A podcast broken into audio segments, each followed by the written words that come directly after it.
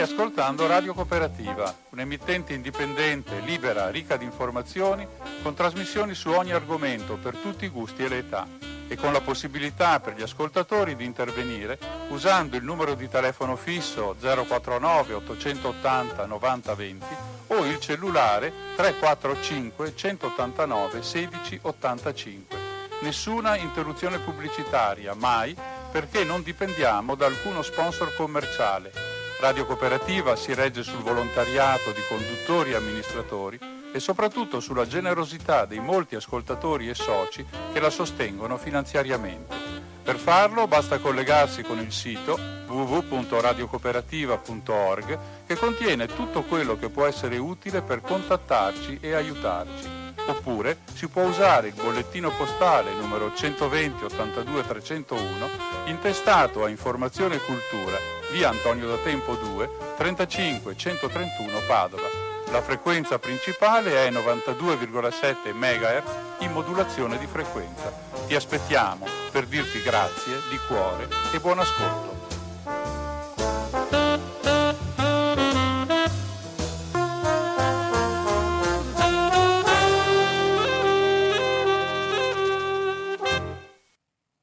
Buona serata a tutti coloro che sono in ascolto di Radio Cooperativa.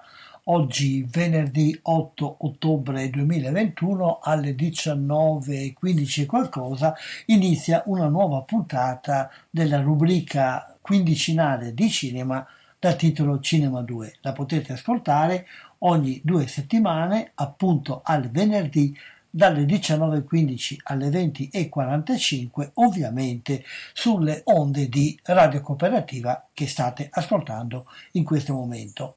Al microfono è Umberto che rinnova il suo saluto e l'augurio di una buona serata e vi ricorda che le puntate di questa trasmissione sono reperibili nel podcast della radio che è raggiungibile nel suo sito, il sito www.radiocooperativa.org, cliccando nella sezione podcast e poi andando a scegliere il link alla rubrica che state ascoltando, cioè Cinema 2. La trasmissione ha anche a disposizione una sua pagina Facebook che potete raggiungere all'indirizzo di Facebook, ovviamente cinema2.coop con eh, due O.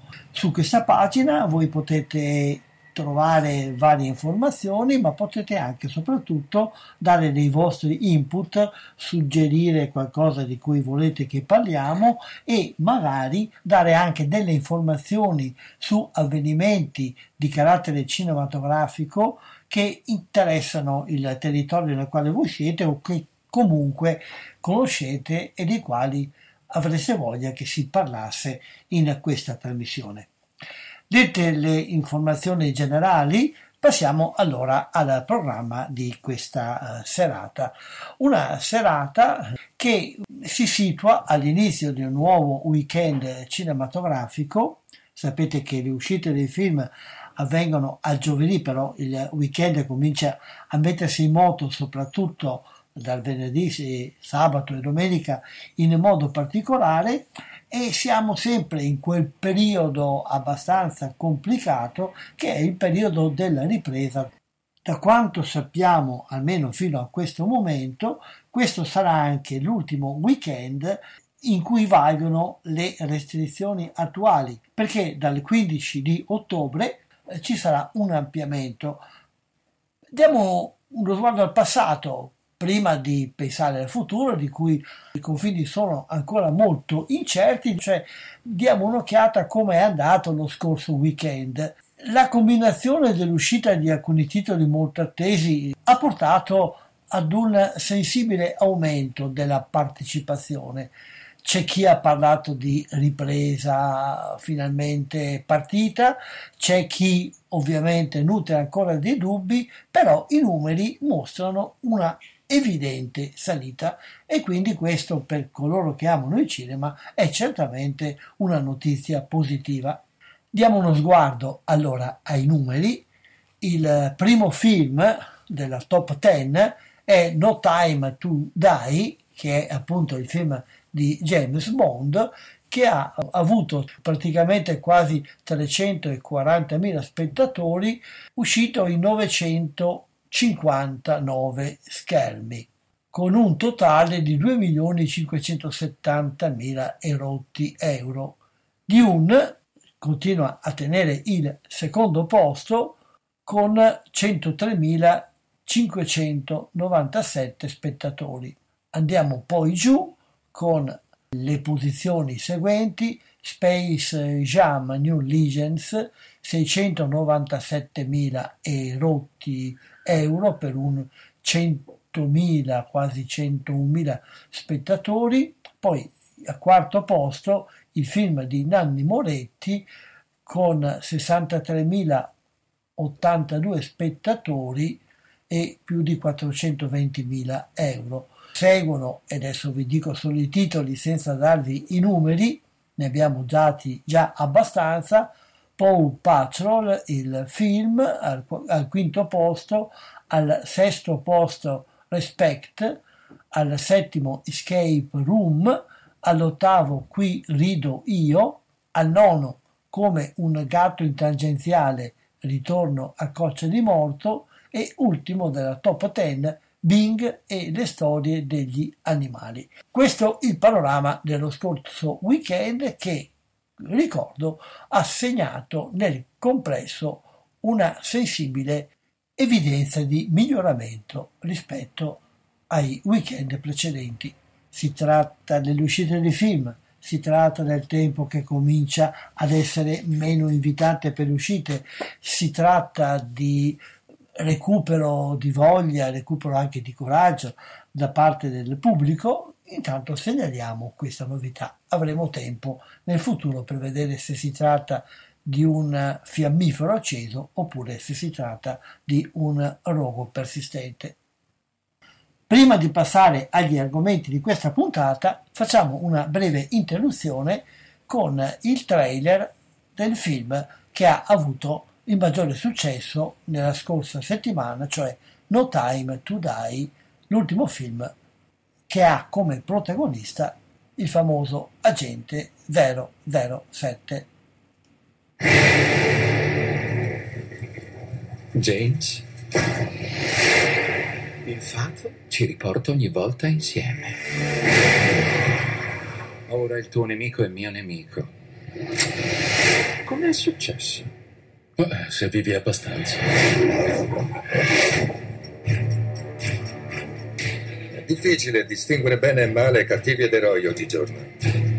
Un tempo potevamo entrare in una stanza con il nemico, ora invece fluttua nell'etere.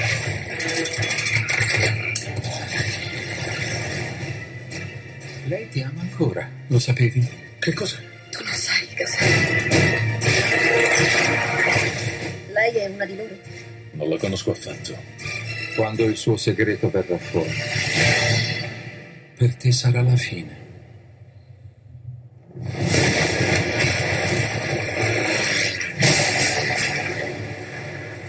James Bond. Entrambi eliminiamo persone per rendere il mondo un posto migliore. Io voglio essere solo più ordinato. Ho conosciuto la nuova doppio zero. È una giovane disarmante. Hai mai portato uno di questi? No, mai.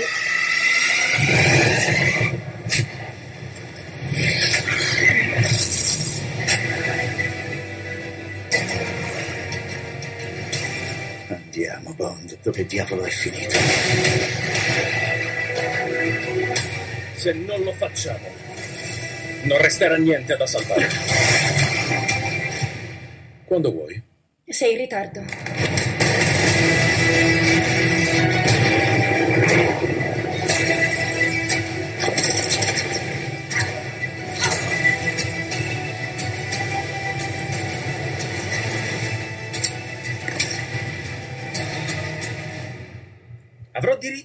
Una serata piacevole prima che il mondo esploda?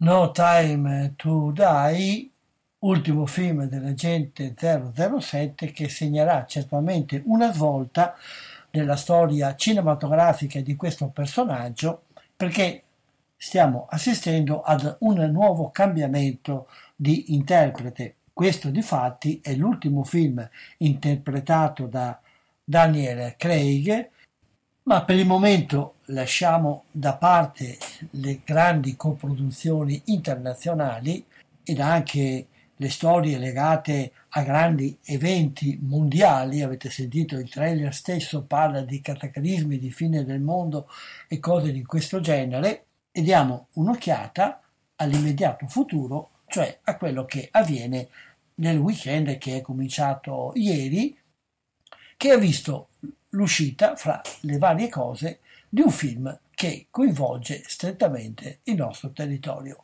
Si tratta del nuovo film di Alessandro Rossetto, The Italian Banker.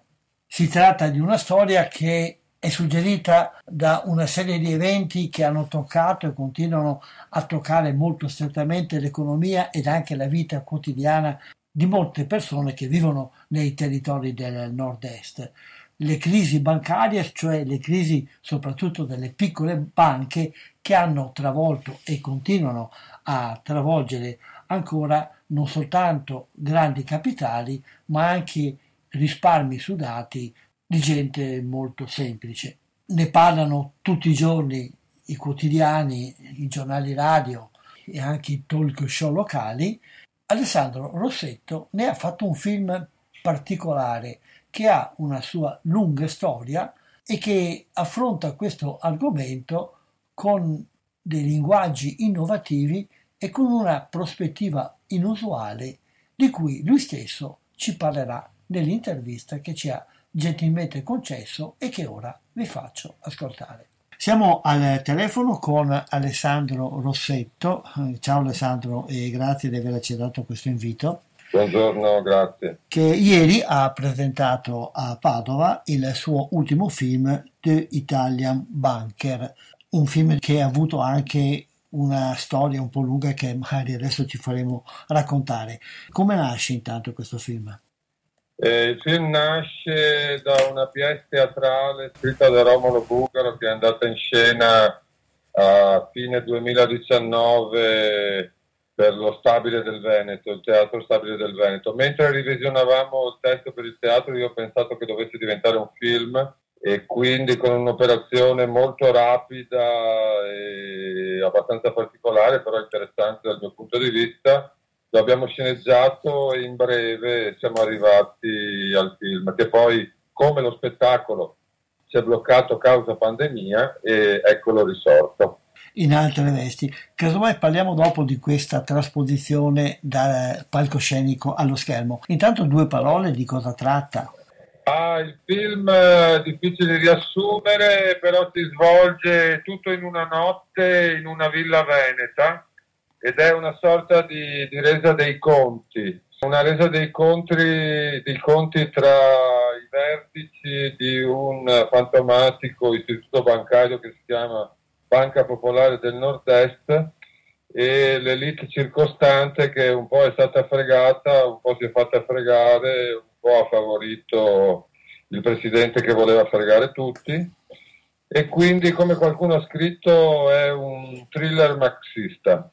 Quindi ancora una volta tu ritorni ad indagare nel mondo anche economico del nostro Veneto, più che fare un ritratto di provincia con macchiette, cerchi di andare un po' a analizzare i meccanismi che ci sono sotto. Sì, anche in questo caso diciamo mi occupo di relazioni umane dove il denaro e i sentimenti sono importanti, una volta di più, anche se in una situazione molto particolare, appunto una grande festa notturna, mi occupo anche di dinamiche di coppia anche in questo caso. Certo, in questo caso è molto importante il tema, che è un tema molto vasto e che ha a che fare con un crack bancario che ha investito migliaia e migliaia di piccoli risparmiatori. Nella fattispecie nel film si racconta un po' dei protagonisti cattivi e si dà voce ai protagonisti cattivi E, insomma, vediamo quanto cattivi i responsabili sono, tanto che hanno potuto calpestare la loro comunità d'appartenenza trattandosi di una barca locale e quindi hanno fatto letteralmente vittime moltissime vittime che sono poi piccoli risparmiatori, piccoli investitori, insomma chi ha perso eh, la liquidazione, chi ha perso il denaro per comprare la casa ai figli, chi ha perso il denaro per organizzare il matrimonio. Ecco, questo è un po' il film in qualche modo. E tu accennavi prima al fatto che è stato giudicato come una cosa marxista, quindi cosa vuol dire che il tuo film è una denuncia o ha eh, una posizione più sfumata?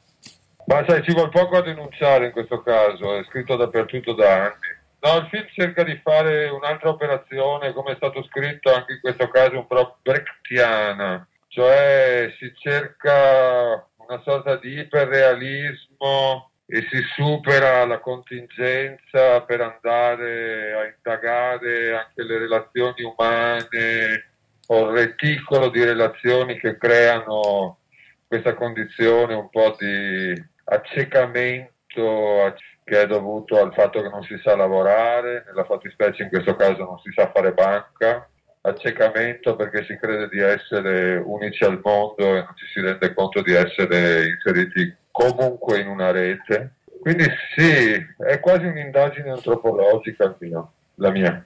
Sì, che continua in qualche modo, da quello che mi dici, il lavoro che avevi fatto con effetto domino, anche se spostato in ambienti diversi.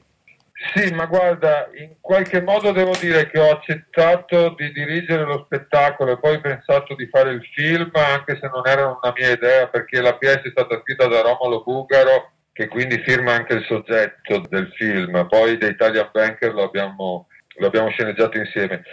Però è vero che c'è un collegamento sia con Piccola Patria che con Effetto Domino, perché se in Piccola Patria mi occupavo così di una schiera di disperati, poi ho fatto un upgrade, Effetto Domino si occupa anche di imprenditori, nella fattispecie edilizi che vengono superati dal globale, lo vedono passare sopra la loro testa, non si rendono conto di cosa sta accadendo. Ecco qui l'occasione era di entrare nel Gotha e fra i clienti, i clientes circostanti del Gotha, quindi in qualche modo una linea rimane.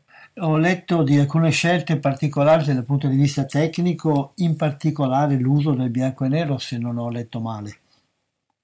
Sì, sì, il film è un, è un, film in bianco e nero, un magnifico bianco e nero firmato dal direttore della fotografia Matteo Calore ed è un film eh, espressionista, è un film dove ho cercato una recitazione non usuale e poi appunto racconta di una notte notte, questa notte viene anche raccontata per ellissi interne, quindi sì è un film eh, che sperimenta e questo mi sta a cuore, io cerco di farlo sempre quando faccio un film, di sperimentare, di andare un po' in un territorio anche che non conosco oppure che conosco ma che voglio sperimentare.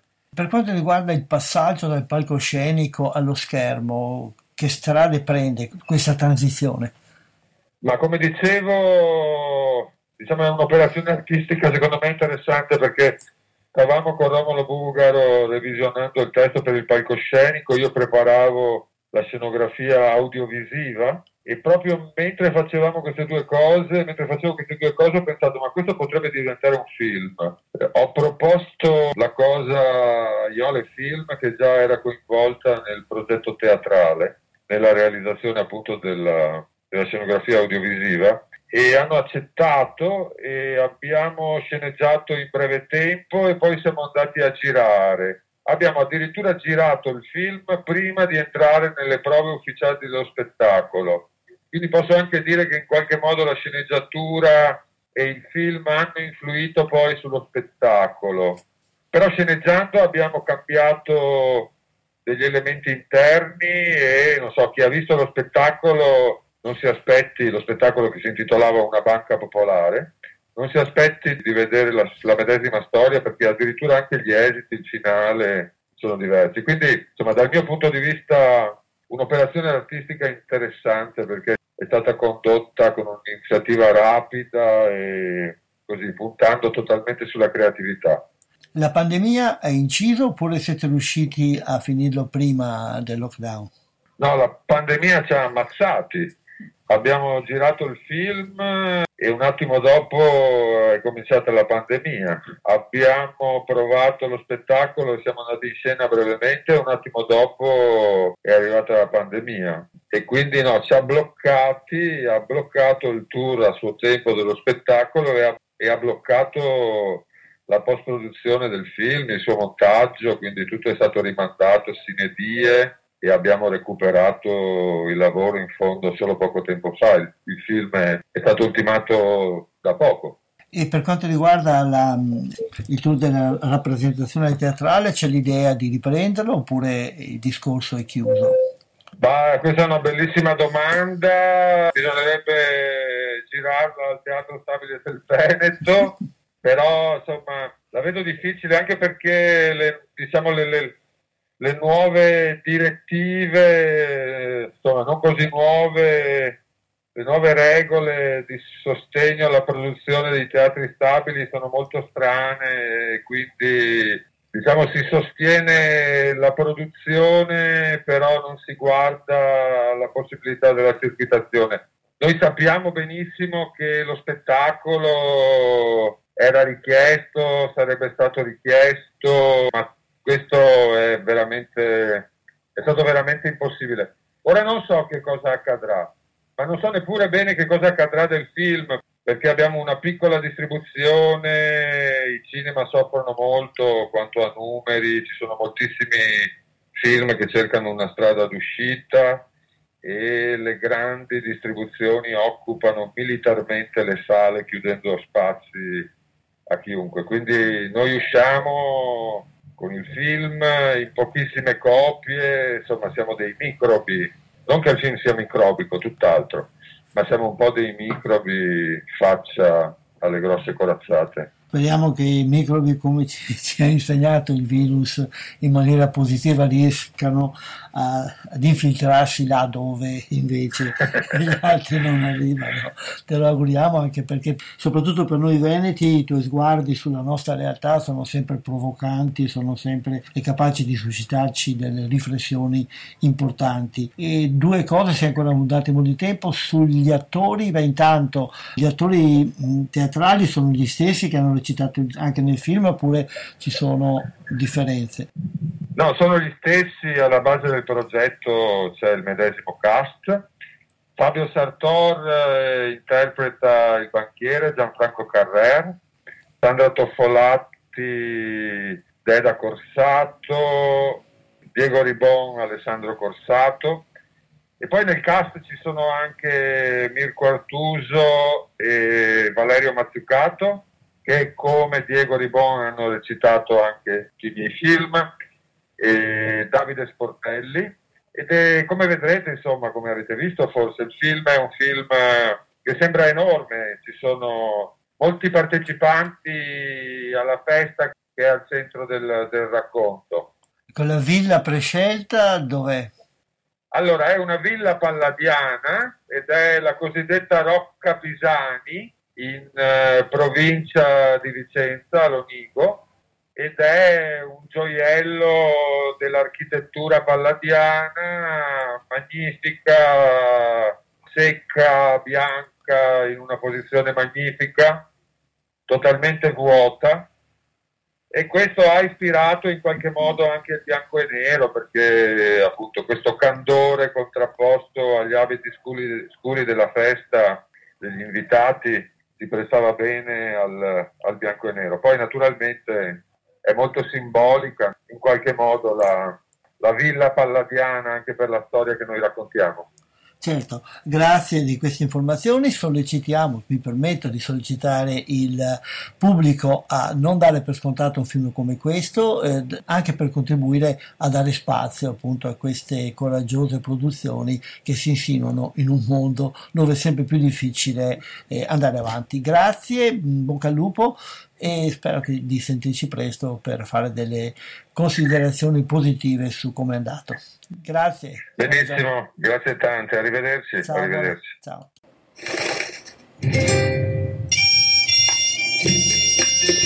Ciao Alessandro. Ride, Camilles. Quello che mi chiedo è perché Carezzi è ancora a piede libero. Io avevo sentito che era all'estero, negli Stati Uniti, dalle parti di Boston. È una storia molto costruttiva, eh. Da tenere presente quando uno decide che fa un passo indietro. Alessandro, non riesce a trovare un suo posto in azienda. Scopo per un altro. E lui cosa fa? Lui ha avuto indietro i soldi un mese prima del crollo, rimborsati fino all'ultimo centesimo da carrello. Beh, si fa così, quando bisogna metterlo in culo alla gente. Li vedi che sembrano tutti impazziti?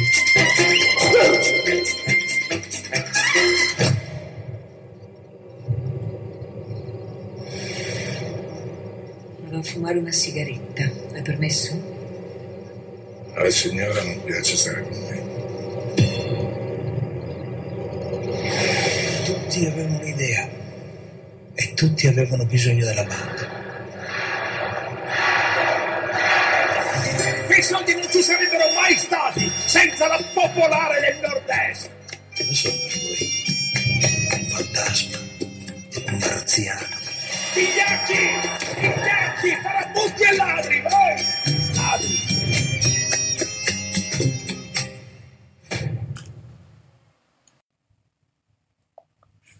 Continuando a dare uno sguardo alla realtà di questo periodo, di questo momento, passiamo a parlare di un'iniziativa che non interessa le produzioni e i registi, ma interessa gli esercenti, anzi coinvolge gli esercenti e interessa direttamente il pubblico.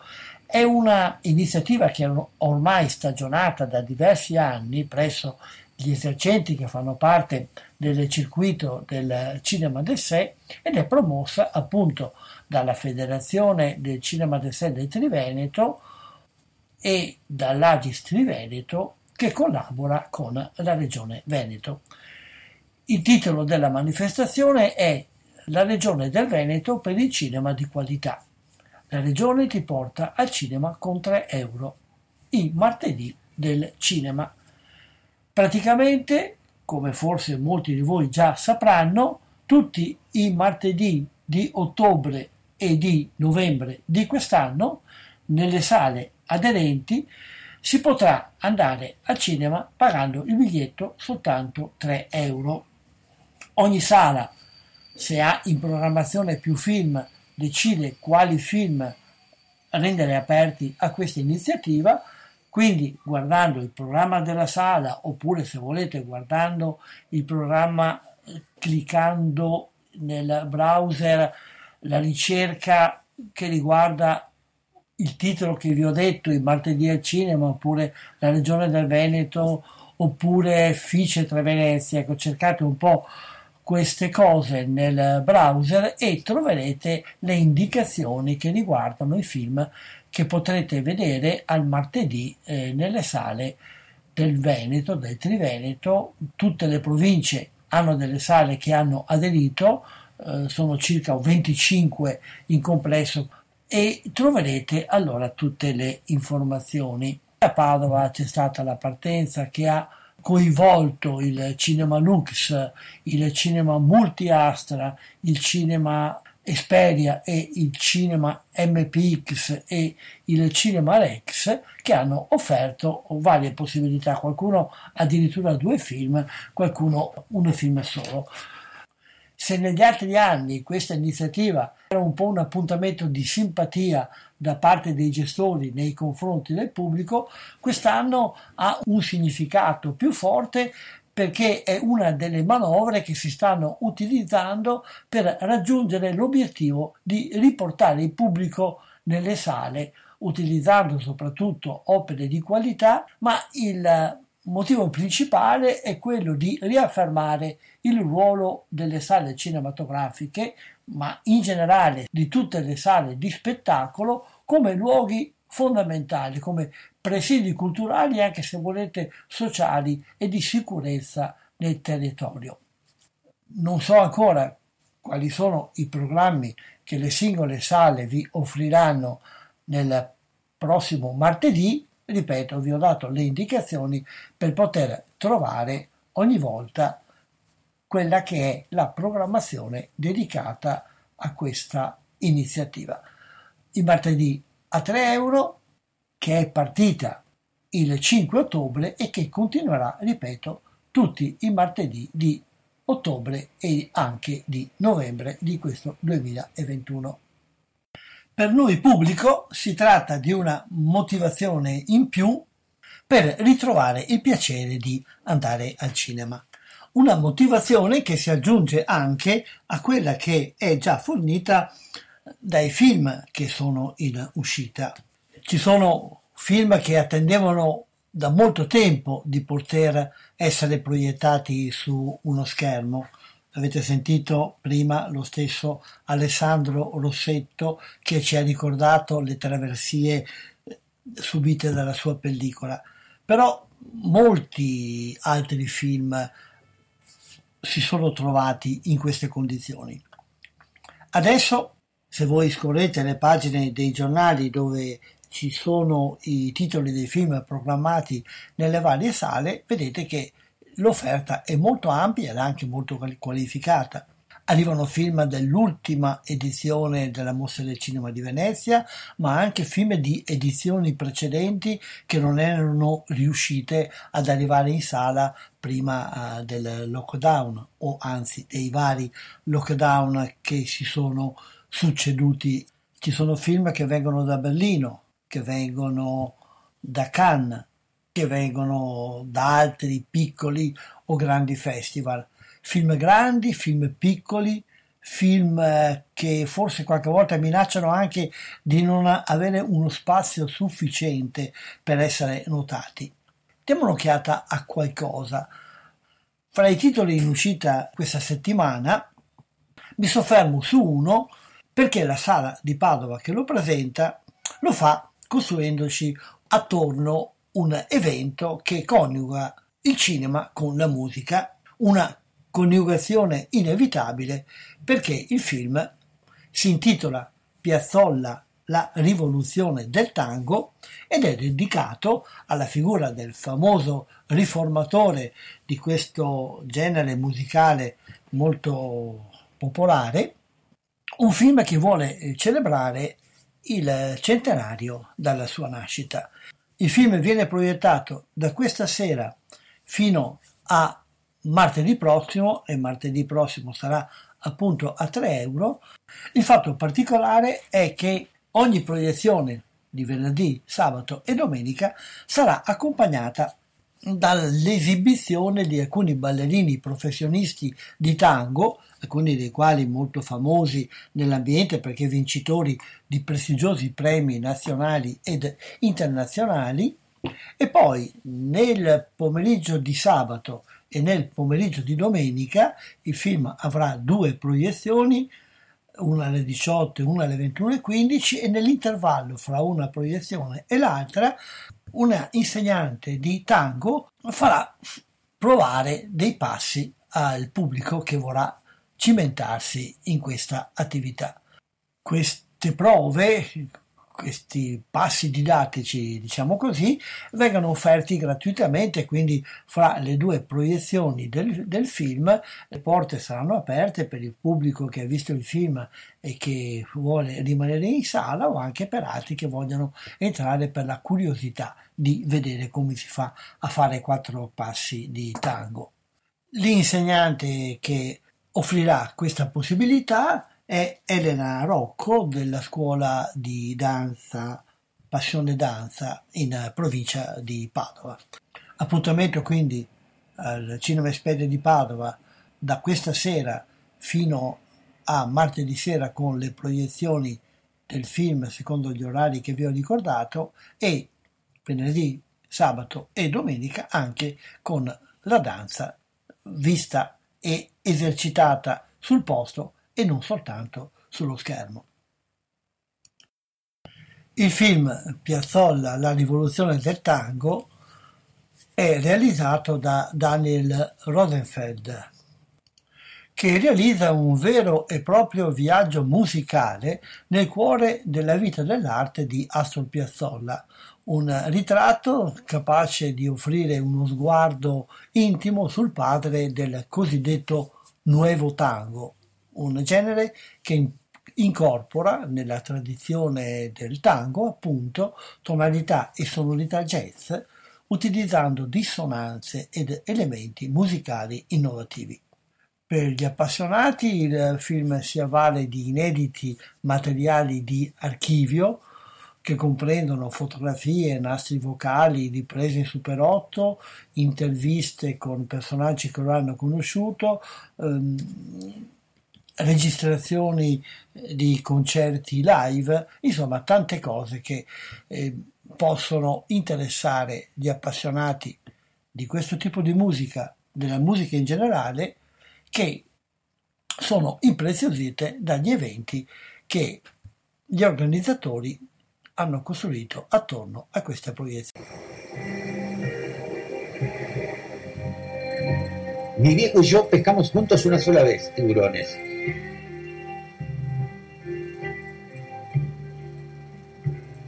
Estás dando un paso atrás. Esas cinco palabras significaron 10 años, más de 10 años de silencio entre los dos. Es totalmente distinto a lo que fue el tango hasta hoy. O sea que hay un cambio armónico, un cambio rítmico, es mucho más excitante. Mi sueño era ser un compositor de música sinfónica que quería dirigir orquestas sinfónicas y no quería saber absolutamente más nada con el tango porque lo detestaba. Actor, te voy a hacer una pregunta muy concreta. ¿Vos sos un resentido? No, en absoluto.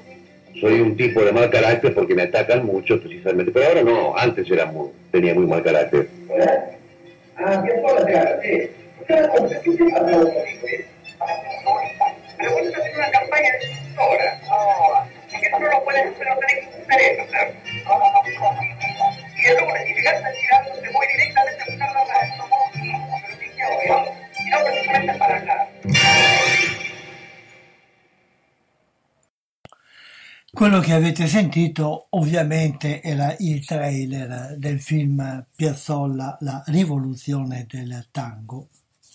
Vediamo un altro film che esce in questo weekend e che ha fatto molto discutere di sé proprio in questi giorni perché dopo molti anni è il primo film che viene vietato ai minori di 18 anni. Si tratta del film di Stefano Murdini intitolato La scuola cattolica, che è stato presentato tra l'altro fuori concorso alla Mostra del Cinema di Venezia e per quella occasione era stato classificato come vietato ai minori di 14 anni. È tratto dal romanzo omonimo di Edoardo Albinati, premio Strega nel 2016. Libro e film ricostruiscono una vicenda che ha fatto molto parlare di sé, il famoso delitto del Circeo del 1975, quando Gianni Guido, Angelo Izzo e Andrea Guida sequestrarono, ingannandole e violentarono ripetutamente due ragazze loro coetanee Angela Lopez, che è stata vittima poi è morta in seguito a queste violenze, e Donatella Colassanti, sopravvissuta per miracolo, che ha raccontato la vicenda ed è stata la principale testimone in un processo che ha fatto epoca nelle cronache di quei tempi.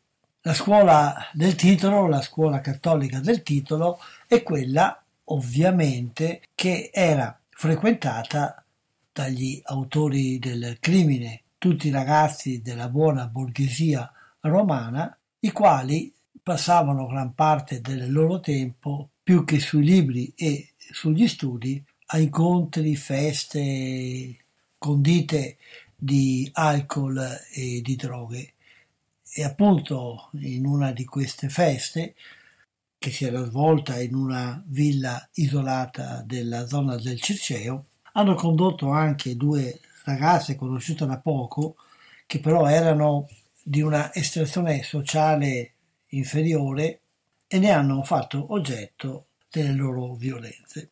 Si è parlato molto a suo tempo di questo caso di cronaca e il libro con i successi che ha avuto ha contribuito ad incrementare l'attenzione su questa vicenda. Due parole sul film che alla visione a Venezia, devo confessare, non mi aveva particolarmente colpito. La ricostruzione di un fatto di branco ambientata poi negli ambienti giovanili non è certo nuova e in questo caso non brilla nemmeno, secondo me, per particolari novità. Tra l'altro il regista poi complica le cose attraverso una struttura narrativa che fa dei continui salti temporali avanzando, ritornando indietro, mescolando l'adesso, il dopo, il prima e dedicando moltissime sequenze agli incontri, alle chiacchierate, alle baruffe e alle feste condite di alcol e di sostanze di tutti i tipi. Ci sono alcuni momenti in cui traspare una volontà di analisi e di denuncia sociale, soprattutto qualche dialogo, qualche situazione nella quale si avanzano anche delle riflessioni di carattere ideologico, possiamo dire, che vanno ad intaccare la mentalità di una gioventù che si sente al di sopra e al di fuori di tutto.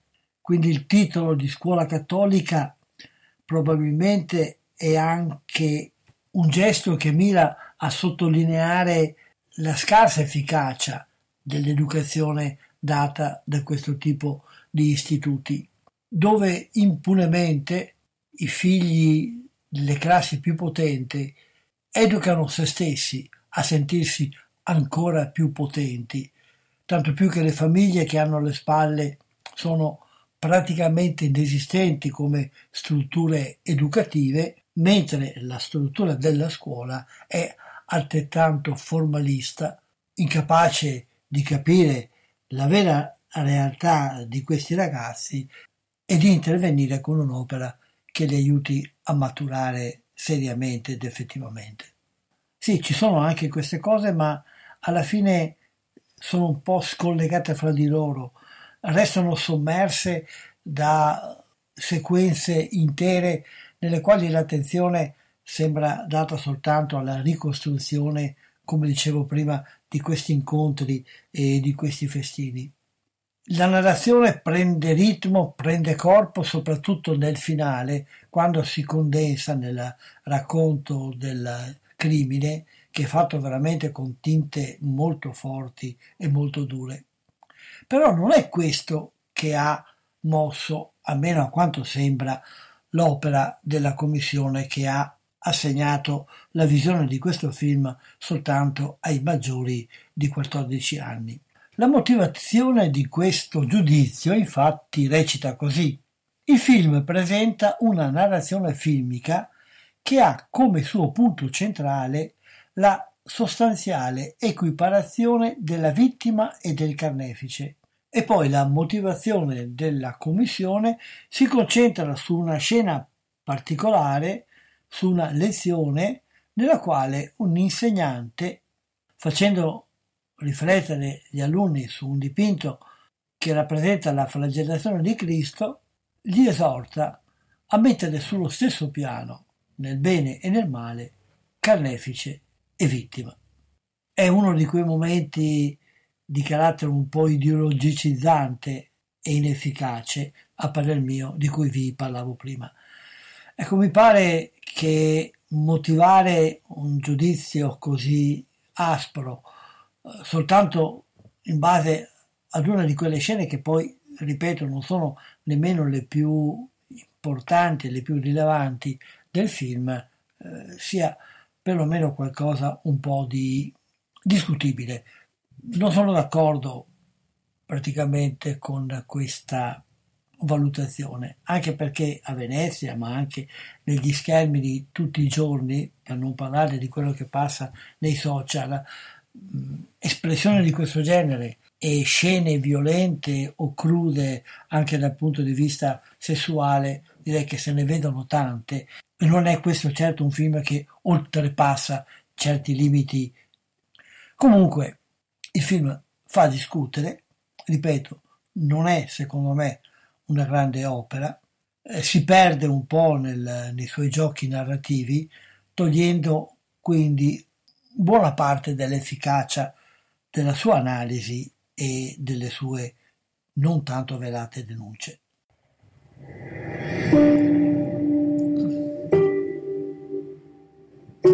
Non saprei dire quando tutto è iniziato. Eppure quello che era successo riguardava tutti noi. La nostra educazione, il nostro quartiere, la nostra scuola. Bisognava provare continuamente di essere veri uomini e una volta dimostrato, ricominciare da zero per dimostrarlo una volta ancora. Per subire il male ci sarà pur bisogno di qualcuno che lo commetta. E se davvero tu puoi vivere una vita luminosa e più fragrante, cancella col coraggio quella supplica dagli occhi. Ciao. Ciao. E Carlo? Se vogliamo possiamo raggiungere la sua villa. Quale villa?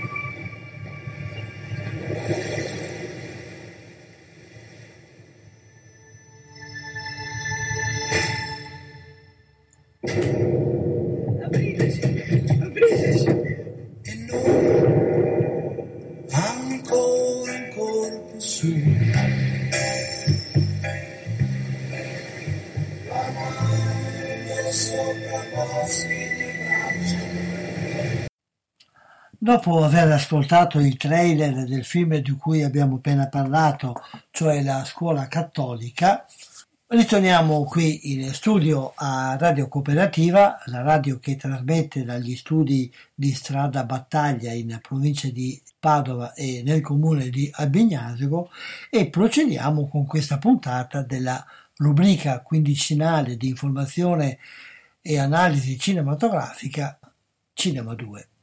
A microfono Umberto continua a parlare di alcune uscite di questa settimana, due film che vengono da Venezia.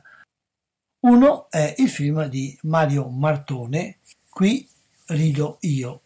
È un omaggio al grande teatro popolare napoletano che il regista fa ricostruendo a tutto tondo nei suoi aspetti artistici, ma anche personali e familiari, la figura di Edoardo Scarpetta, grande pilastro e padre di due generazioni di storia del teatro napoletano.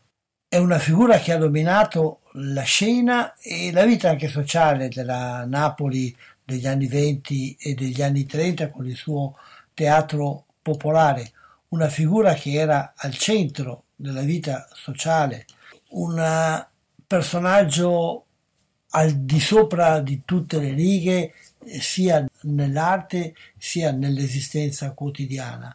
Protagonista di una serie infinita di relazioni, aveva moltissimi figli, dei quali non tutti sono stati riconosciuti, e in particolare fra i suoi figli c'erano anche due personaggi destinati come lui a continuare in maniera colossale la storia del teatro napoletano. Si tratta di due fratelli, Edoardo e Peppino De Filippo. Martone mette in scena una ricostruzione d'ambiente, di psicologia, di cultura, di arte, di realtà economica estremamente complessa e varia. Un grande affresco spettacolare della Napoli dell'epoca Liberty, fra rappresentazioni teatrali, grandi feste e dall'altro lato anche momenti di una vita quotidiana all'interno delle ville dei palazzi sfarzosi in cui abitava Edoardo a contatto continuo con eh, moglie, amanti, figli, collaboratori, un intreccio anche di vite umane, di personalità che Martone sa dipingere in maniera precisa e molto approfondita, il tutto ruota attorno al personaggio e ruota attorno in particolare a colui che lo interpreta, un Tony Salvillo che è certamente al vertice delle sue prestazioni. Tra parentesi, Tony Salvillo era presente anche nel film di Sorrentino dove interpretava il padre del regista morto per un incidente domestico. Che dire, se non che è un film affascinante, godibile, un film anche che apre uno squarcio di storia. Al centro, infatti, c'è una vicenda particolare che in fondo sarà quella che darà l'avvio ad un lento, progressivo e inesorabile declino della fama e dell'arte di Scarpetta, preparando poi la strada alla prosecuzione della sua compagnia nelle mani del figlio e soprattutto all'emergere delle figure della nuova generazione di Edoardo e Peppino De Filippo. Ad un certo punto, infatti, Edoardo Scarpetta, dopo aver assistito in maniera un po' insofferente ad un dramma di Gabriele D'Annunzio, la figlia di Iorio, che allora era celebrato come un grande capolavoro della letteratura e dell'arte italiana, ha avuto l'idea di fare una parodia di quest'opera, una parodia molto irriverente. Per evitare guai di carattere legale o cose del genere, va a fare visita al grande poeta e cerca di avere una autorizzazione, un permesso scritto in modo di poter lavorare sulla figlia di Iorio e farne una parodia. Gabriele D'Annunzio si guarda bene dal fare qualunque tipo di firma o di scrittura, però gli fa capire verbalmente il suo assenso all'operazione. Naturalmente quando l'opera va in scena eh, la posizione di D'Annunzio e soprattutto dei suoi sostenitori è molto diversa. La recita viene bloccata per la reazione da parte degli spettatori che accusano di violazione della sacralità dell'arte, soprattutto della sacralità del grande Vate, alla fine si finisce in tribunale e Scarpetta, godendo anche dell'appoggio di personaggi come Benedetto Croce, ma contando soprattutto sulla sua arguzia e sulla sua capacità oratoria, riesce a vincere la causa, una vittoria basata sull'idea che una parodia non è una copiatura, ma è un genere che ha delle ascendenze molto antiche, che non si limita al semplice rifacimento di un'altra opera, ma è una creazione originale anche perché ha altri scopi ed altri tenori completamente diversi dall'opera che viene parodiata. La parte legale, che è il po' di suspense che viene data da questa contesa, è solamente un aspetto che dà un po' di tensione ad eh, una grande ricostruzione, come dicevo, storica e culturale che merita veramente di essere vista e goduta come un grande spettacolo. È una contraffazione, è una parodia. Fanno causa a me, come se fosse un delinquente. È stata rimboscata. A forza mia! E lo pubblico! Non sacci, non sono nessuno. Ma sono viva. Gloria ai nostri figli e a facci chi ci vuole.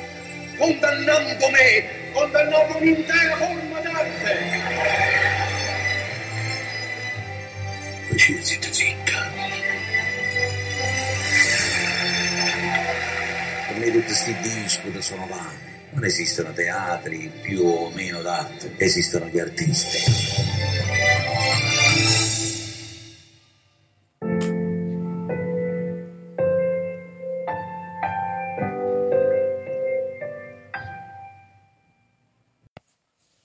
Passiamo ora dalla commedia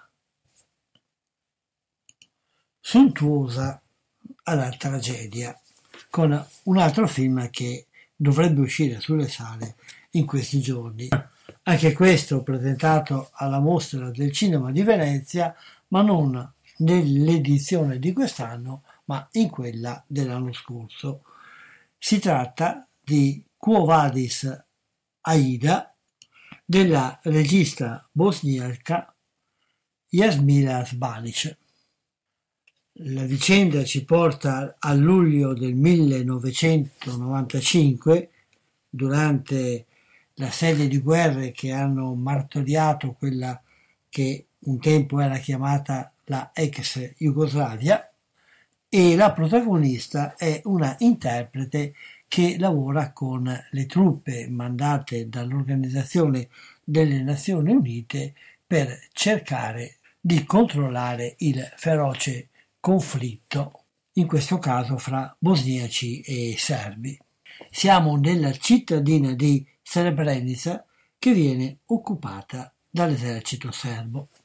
All'arrivo delle truppe occupanti, la popolazione si riversa verso il campo in cui sono asserragliate le truppe dell'ONU, ma le porte dell'accampamento vengono subito chiuse e la massa di aspiranti profughi deve rimanere al di là dei cancelli alla mercé delle truppe che stanno arrivando. Aida che ha accesso per il suo lavoro ai locali dell'ONU, cerca in tutti i modi di convincere i comandanti ad aprire le porte per evitare un'ecatombe, ma non viene ascoltata. Gli ordini che provengono dalle centrali internazionali del distaccamento militare sono perentori. Gli unici a poter essere ospitati sono i dipendenti che lavorano per i soldati. Tutti gli altri devono rimanere fuori. Sarà compito, o meglio, dovrebbe essere compito del distaccamento militare quello di impedire che venga fatto loro del male. All'arrivo delle truppe serbe, però, la situazione precipita. Da parte sua il generale serbo-bosniaco Ratko Mladic rassicura tutti, promettendo di non fare del male a nessuno, anzi dimostrandosi molto affabile con i bambini. Si tratta però soltanto di un'operazione di facciata messa in atto per calmare la reazione del distaccamento dell'ONU. In realtà, mentre finge di rassicurare e di trattare, il generale ha già dato ordine perché un po' alla volta eh, tutti gli aspiranti profughi vengano catturati, trasportati in un luogo eh, nascosto e lì eh, sterminati in maniera impietosa.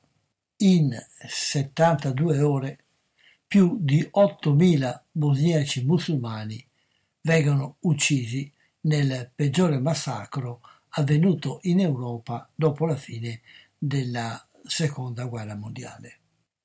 Ricordiamo che in quei luoghi si combatteva ormai da circa tre anni. Gli scontri erano cominciati nel 1992 quando la Bosnia aveva dichiarato la sua indipendenza dalla Jugoslavia in seguito a un referendum. Si trattava di una repubblica molto variegata dal punto di vista etnico. La maggioranza dei suoi abitanti era musulmana, ma c'era anche una grossa minoranza di serbi ortodossi e una più piccola minoranza di croati cattolici un esempio di convivenza fino a qualche anno prima, una miscela esplosiva in questo momento. In mezzo a tutto questo, Aida cerca di barcamenarsi. La sua principale preoccupazione è quella di salvare più gente possibile, ma soprattutto quella di mettere in salvo la propria famiglia, il marito e i figli. Riesce in qualche modo a nasconderli dentro all'accampamento e fino all'ultimo sembra che sia possibile eh, la loro evacuazione sotto la protezione dell'ONU. Ma tutto questo non avviene e purtroppo lei deve assistere alla deportazione dei suoi cari che scompaiono assieme a tutti gli altri. La figura di Aida che poi è presa da un personaggio realmente esistente, per la regista è un pretesto per raccontare la storia di questa strage. Lo fa con un racconto serrato, pieno di ritmo che, di, che diventa incalzante ed angosciante verso il finale della vicenda. Una mano sicura nello, nello svolgere il racconto, ottima la scelta di imperniare i vari episodi attorno alla figura di questa donna vitale, decisa, energica, ma al tempo stesso anche gravata da profonda ansia e da un dolore che poi si rivelerà nella sequenza finale. Un film che si segue con il fiato sospeso e che ripropone in un momento in cui la nostra società non dimostra certo di aver superato i piccoli e i grandi motivi di contrasto che ci sono fra di noi, un film che ci ripropone attraverso questa vicenda tragica del passato una serie di riflessioni che sarebbe doveroso fare anche per il nostro presente.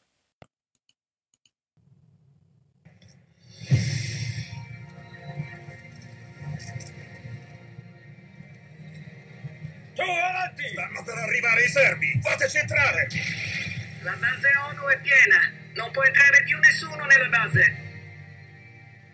I serbi sono dentro la base, armati. Come uomo e come generale garantisco personalmente per gli innocenti. La tua uniforme? Noi siamo civili. E allora contro chi abbiamo combattuto in questi quattro anni? Sentiamo! Tutti civili? Io non so dov'è la mia famiglia. Hai visto i miei? Tariq, hai visto i miei? Idea che ci succederà? Non lo so. Se resto qui mi uccideranno. Devo scappare. Besim, puoi fare uscire i miei figli dalla base? Se i serbi li trovano, uccideranno loro e anche me. Gli uomini dall'altra parte. Quegli autobus dove vanno? I civili verranno portati al sicuro. Uccidono le persone qui fuori!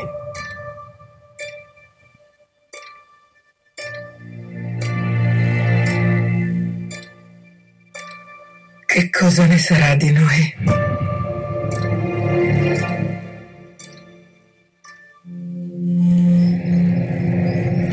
Questo era il trailer di Quo Vadis Aida, un film presentato a Venezia l'anno scorso nell'edizione 77 del 2020 e poi probabilmente a causa delle successive chiusure e richiusure delle sale non è riuscito a trovare per tempo la strada per gli schermi. È stata certamente una scelta giusta quella della produzione e della distribuzione di non proporlo attraverso le piattaforme, ma di aspettare di poter ritornare in sala in modo da poter dare al pubblico l'occasione di gustarlo in tutta la sua potenza all'interno delle sale e su un grande schermo.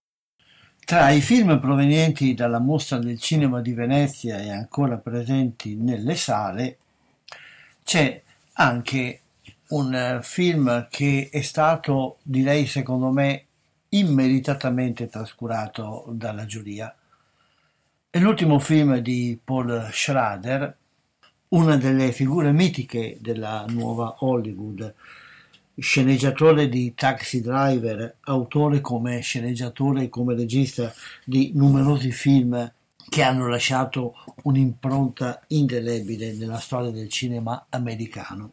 The Card Counter, tradotto secondo me non molto perfettamente con il collezionista di carte, il protagonista è un giocatore professionista il quale riesce a fare dei guadagni anche abbastanza importanti con il gioco d'azzardo applicando attenti e prudenti calcoli statistici alle sue giocate, senza fare grandi vincite, ma riuscendo a mantenere una buona performance nel complesso delle sue giocate.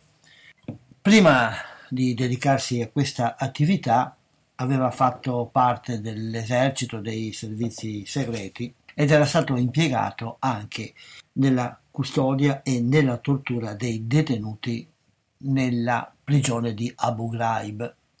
Poi, quando è emerso lo scandalo di quello che avveniva in quella prigione, lui è stato uno dei pochi sui quali è stata riversata la colpa ed ha dovuto, assieme a qualche suo collega, pagare per le colpe dei suoi superiori che invece eh, si sono defilati dalle loro responsabilità. La sua vita eh, cambia eh, quando incontra un giovane figlio di uno dei suoi colleghi che era stato pesantemente punito, il quale è deciso di vendicarsi in maniera violenta contro il capo responsabile delle torture.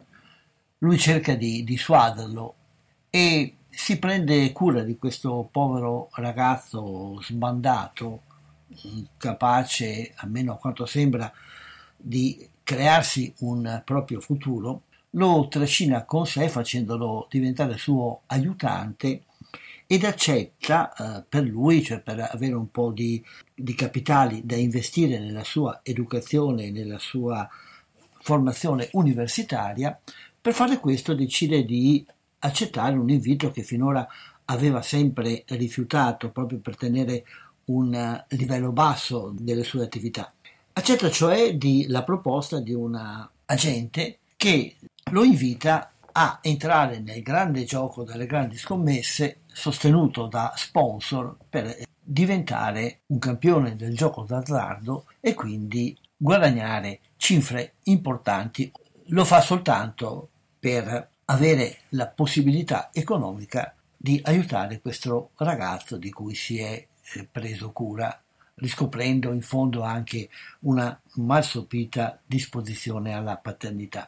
Il gioco non si rivela così favorevole come lui pensava e il finale molto forte e molto tragico eh, mette un punto interrogativo non soltanto sulla storia personale di questi personaggi, ma in generale su tutta una società che non riesce a scrollarsi di dosso un istinto profondo e sotterraneo alla violenza.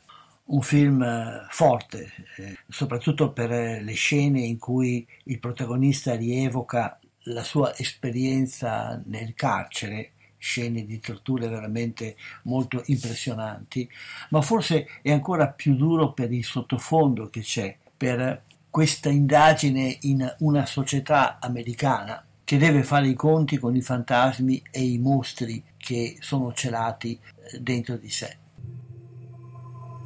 C'è un peso che un uomo deve accettare. Le cose ghiotte lì che capitano. È il peso creato dalle sue azioni passate. Ed è un fardello che non può essere rimosso.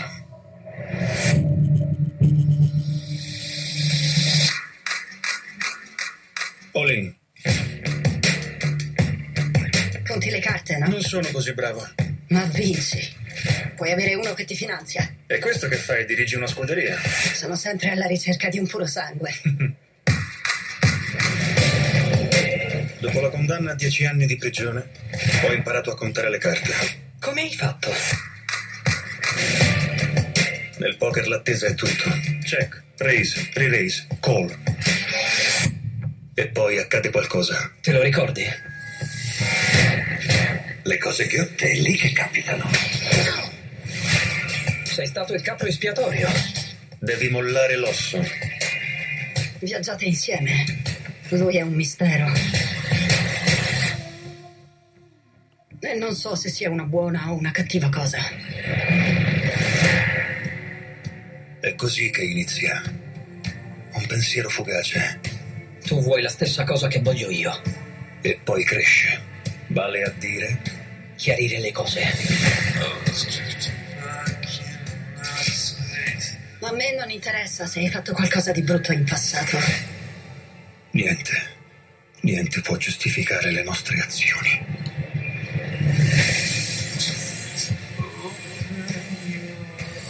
Ognuno di noi è responsabile delle proprie azioni. Hai presente l'andare in tilt? Come coi flipper. Chiunque può andare in tilt. Anche tu.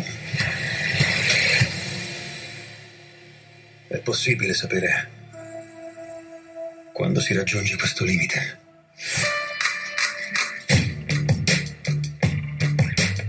Sei il giocatore di poker più strano che abbia conosciuto. Ah, non ne hai idea. Mm.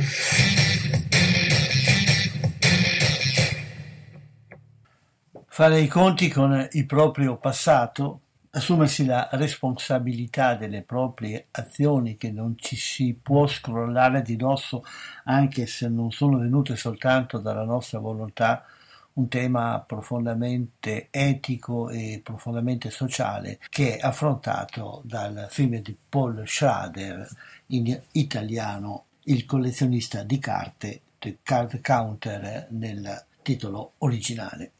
Un altro film presentato a Venezia nella sezione delle giornate degli autori è un film anche questo marcato veneto ed è il film di Andrea Segre Welcome Venice.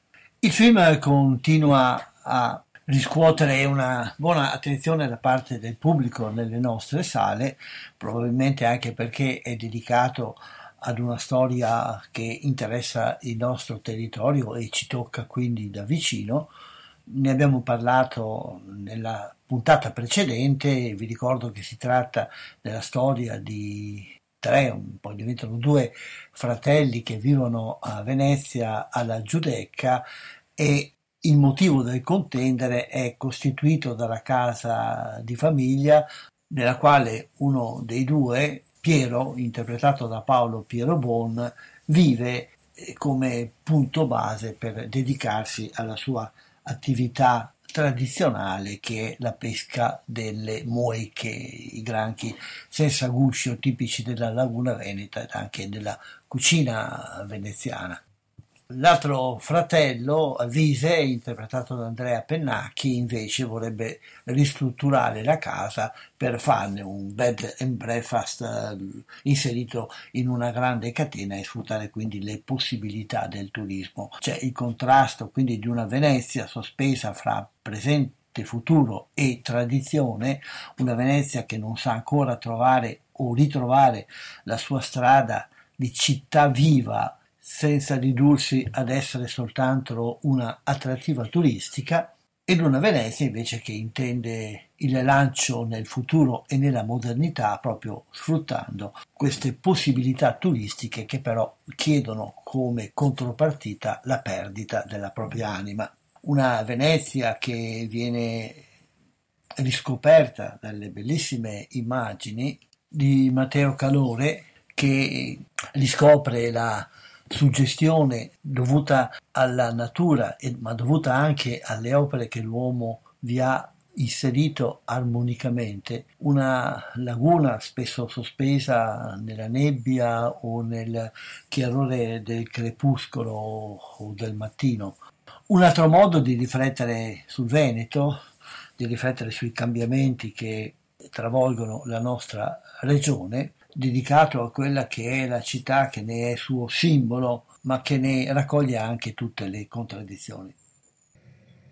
Una volta era impossibile fermarsi, ti vestivano. Che poi sarebbe più bella così. E che fa anche paura.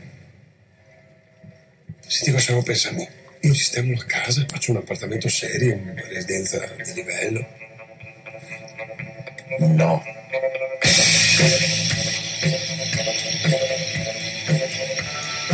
Bisogna che trovate un accordo. Come quando fuori da casa. Sei duro tuo fratello, eh? Sei duro, sei molla. Non ti dà paura che si fermi di nuovo tutto? Tu credi di avere ragione, Piero? Ma ti dà solo paura. Questa c'è anche a casa mia! Che per colpo. Io non la perdo questa occasione. Ricordati che i turisti magari non ritornano più, ma i Granzi che sarà sempre.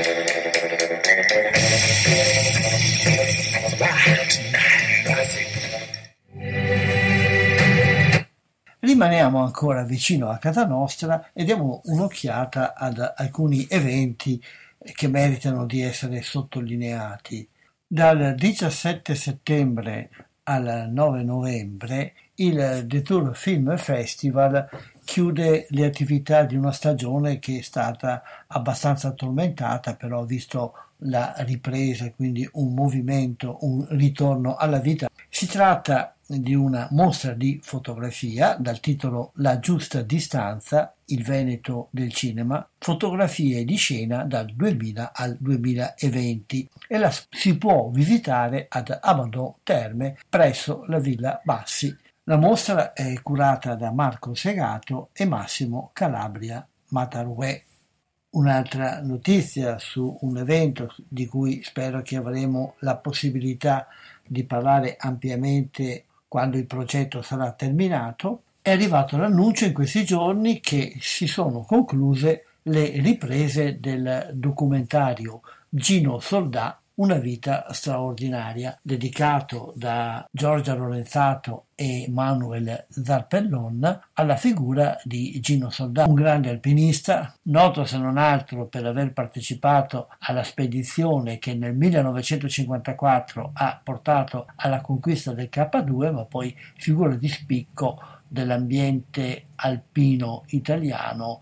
Gli ultimi Ciak si sono svolti eh, sulle piccole Dolomiti, e hanno coinvolto la collaborazione di due famosi alpinisti, Simone Moro e Maurizio Tasca. Un ultimo aggiornamento riguarda un argomento di cui ci siamo occupati nella scorsa puntata, cioè il progetto Urban Histories Reloaded, che ha come obiettivo la realizzazione di un videogame dedicato alla conoscenza di un quartiere di Padova la notizia è che l'8 ottobre, cioè oggi, questo progetto approda alla Council of Europe. Stefano Caselli, dottorando in Game Studies all'Università di Malta e tutor della residenza artistica che è stata realizzata all'interno di questo progetto, presenterà il percorso svolto e il videogioco Mostra Scene nell'ambito della EduTalk Council of Europe, cioè incontri finalizzati a discutere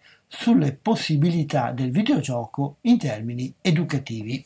Per finire, non possiamo non accennare ad uno degli grandi eventi della scena cinematografica italiana, cioè il Festival del Cinema di Roma, che è ormai alla vigilia della sua partenza si svolgerà dal 14 al 24 ottobre prossimi ed è stato presentato qualche giorno fa il programma ricco di 23 fra film e documentari nella sezione ufficiale poi eventi speciali e molte altre cose. I film provengono da 23 paesi di tutto il mondo. Una festa che quest'anno, senza rinunciare al suo respiro internazionale, ha preso anche il meglio della produzione italiana disponibile e rivela, come ha detto il direttore artistico Antonio Monda presentando il programma, rivela un'anima fieramente pop. Vedremo cosa vuol dire.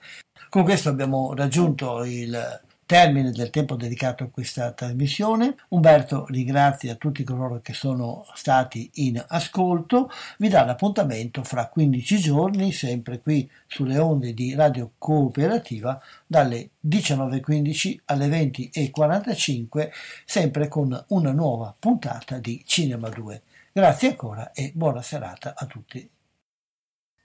Rimaniamo dalle parti dei Colli Uganei per rendere conto di un altro progetto che tra l'altro è stato presentato anche negli incontri che si sono tenuti presso lo spazio della Regione Veneto al Lido durante l'ultima mostra del cinema di Venezia. Si tratta del progetto Euganea Film Tour, un progetto che si svolge a cura dell'associazione Euganea Movie Movement in collaborazione con il Dipartimento dei Beni Culturali dell'Università di Padova, con il contributo del comune di Monselice.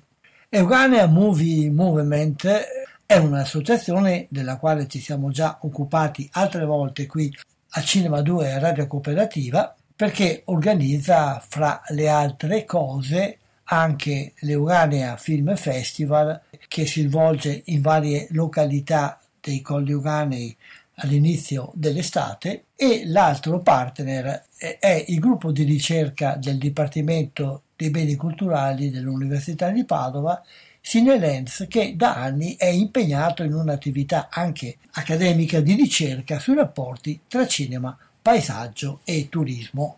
Ci siamo occupati altre volte di questi temi, del rapporto in particolare fra cinema, cultura e turismo, perché è un modo che ci sembra anche abbastanza nuovo e coinvolgente per stringere rapporti fra il nostro tempo libero, la cultura, lo sport, l'attività e la conoscenza del territorio. Il progetto Euganea Film Tour vuole promuovere il cineturismo. Anche questa è una parola un po' nuova, ma che riflette un fenomeno che non è poi tanto nuovo. La voglia di andare a vedere i luoghi dove si è girato qualche film importante o che comunque eh, ci è piaciuto è un fenomeno che forse è esistito un po' da sempre, ma che si va incrementando in questi ultimi anni. Leggevo qualche tempo fa un articolo che diceva come la vita e il turismo della città di Dubrovnik in Croazia è cambiato radicalmente da quando quella città è diventata il set della famosa serie Il trono di spade. Ma la Sicilia di Montalbano o tanti altri luoghi anche più vicini a noi sono delle realtà nelle quali sono venuti e stanno ancora avvenendo fenomeni di flussi turistici che sono motivati proprio dalla voglia di vedere i set dove sono stati girati certi film.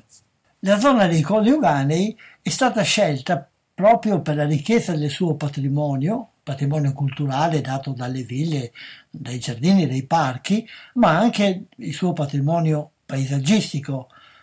E queste qualità hanno fatto in modo che il territorio dei Colli Uganei sia stato scelto diverse volte come location, si dice oggi, o come ambiente in cui vengono effettuate delle riprese cinematografiche o anche televisive. Vi ci si sono cimentati anche importanti registi come Dino Risi, Elio Petri, per non parlare di Carlo Mazzacurati. Non molti anni fa erano state anche sede di riprese di film molto popolari come Sole a Catinelle con Checco Zalone oppure le serie televisive che hanno avuto un grande successo internazionale come quella dedicata ai Borgia oppure altre serie Rai come L'Alligatore che è tratto dai romanzi di Massimo Carlotto. Cosa ha fatto questo progetto? Questo progetto ha realizzato una web app navigabile gratuitamente dal euganeafilmtour.it e, e può essere utilizzata per scoprire i film e le location.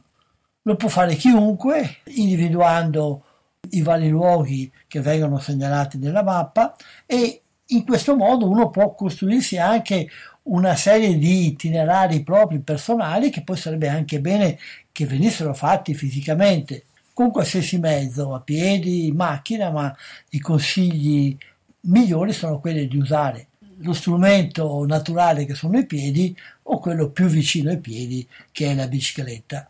Tra l'altro questa app contiene anche alla voce percorsi delle proposte di quattro itinerari cineturistici che sono pensati apposta per offrire agli amanti dell'uso della bicicletta dei percorsi che comprendono anche delle esperienze non soltanto sportive ma anche paesaggistiche e culturali. Mentre vi parlo sto scorrendo il sito di Euranea Film Tour, c'è una, una pagina di saluto alla quale fanno seguito altre tre pagine, una dedicata ai film, una alle città, cioè alle località dei Colli Euganei e la quarta parte è un suggerimento di percorsi.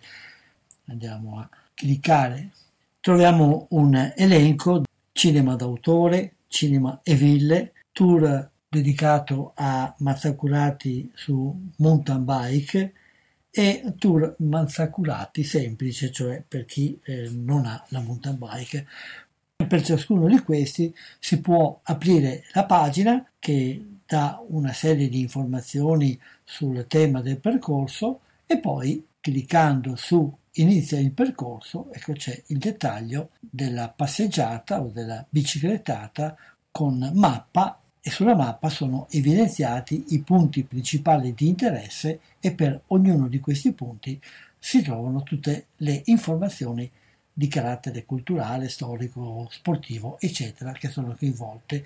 Il tutto si eh, conclude con una serie di immagini e di riferimenti ai film che sono stati girati. Uno strumento quindi molto utile, molto prezioso per aiutarci a vivere in maniera sempre più intensa e consapevole i nostri progetti di passeggiate, di turismo, in questo caso appunto di cineturismo. Tra l'altro, per chi vuole, per fare capire meglio di cosa si tratta, sabato 23 ottobre è organizzata una biciclettata reale su quello che è indicato come primo percorso nella pagina di cui prima vi ho parlato, cioè il percorso intitolato Cinema d'autore. Sarà una biciclettata in forma guidata, gratuita, si potrà fare il percorso con la propria bicicletta per chi ce l'ha o noleggiandola per chi non ne avesse a disposizione. Le guide saranno due, una guida turistica che illustrerà il patrimonio culturale e paesaggistico e un'esperta di cinema, Laura Cesaro, autrice dei testi della web app che riguardano il cinema, che parlerà dei film e delle serie tv che sono stati girati nei luoghi che saranno toccati. Tanto per eh, fare alcuni esempi, si parlerà di film come La moglie del prete di Dino Risi con Sofia Loren e eh, Mastroianni, Lettere di una novizia di Latuada tratto dal romanzo di Piovene con Jean-Paul Belmondo, Il mercante di Venezia di Michael Redford con Al Pacino e fra le serie tv L'Alligatore, serie Rai tratta dai romanzi di Massimo Carlotto suggerimento di un'esperienza di cineturismo quindi per sabato 23 ottobre. I dati per quanto riguardano gli orari e luogo di incontro non sono ancora fissati, quindi chi è interessato li potrà trovare un po' più avanti nel sito di cui prima vi ho dato l'indirizzo. Penso che nella prossima trasmissione, che faremo proprio la vigilia, potrò darvi anche i riferimenti concreti per chi vorrà partecipare.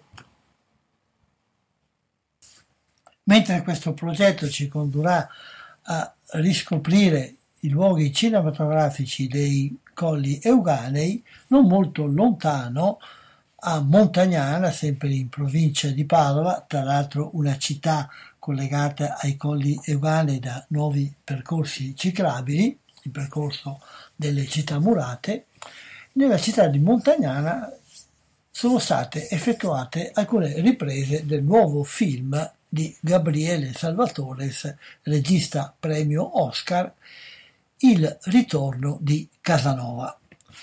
Il 30 settembre la troupe diretta da Salvatores ha preso posizione in alcune località della città di Montagnana ed ha effettuate le riprese che poi confluiranno insieme ad altre girate in varie parti d'Italia, confluiranno nel film del quale è protagonista Tony Servillo assieme a Fabrizio Ventivoglio e Sara Seraiocco. Film tratto liberamente dal romanzo di Arthur Schnitzler, scritto da Umberto Contarello, Sara Mosetti e dallo stesso Gabriele Salvatores. Non so se le location eh, di Montagnana saranno un giorno inserite anche nei tour proposti dal progetto di cui abbiamo appena parlato, però anche questo è un altro tassello che si aggiunge a formare il mosaico della vitalità del cinema eh, nel nostro territorio. Vitalità del cinema nel territorio a cui abbiamo dedicato gran parte di questa puntata di Cinema 2 del venerdì 8 ottobre 2021 che si conclude in questo modo augurando a tutti ancora una volta buona serata con i programmi di Radio Cooperativa e, e buone numerose serate al cinema a partire da stasera fino a quando volete voi. Grazie ancora e a risentirci.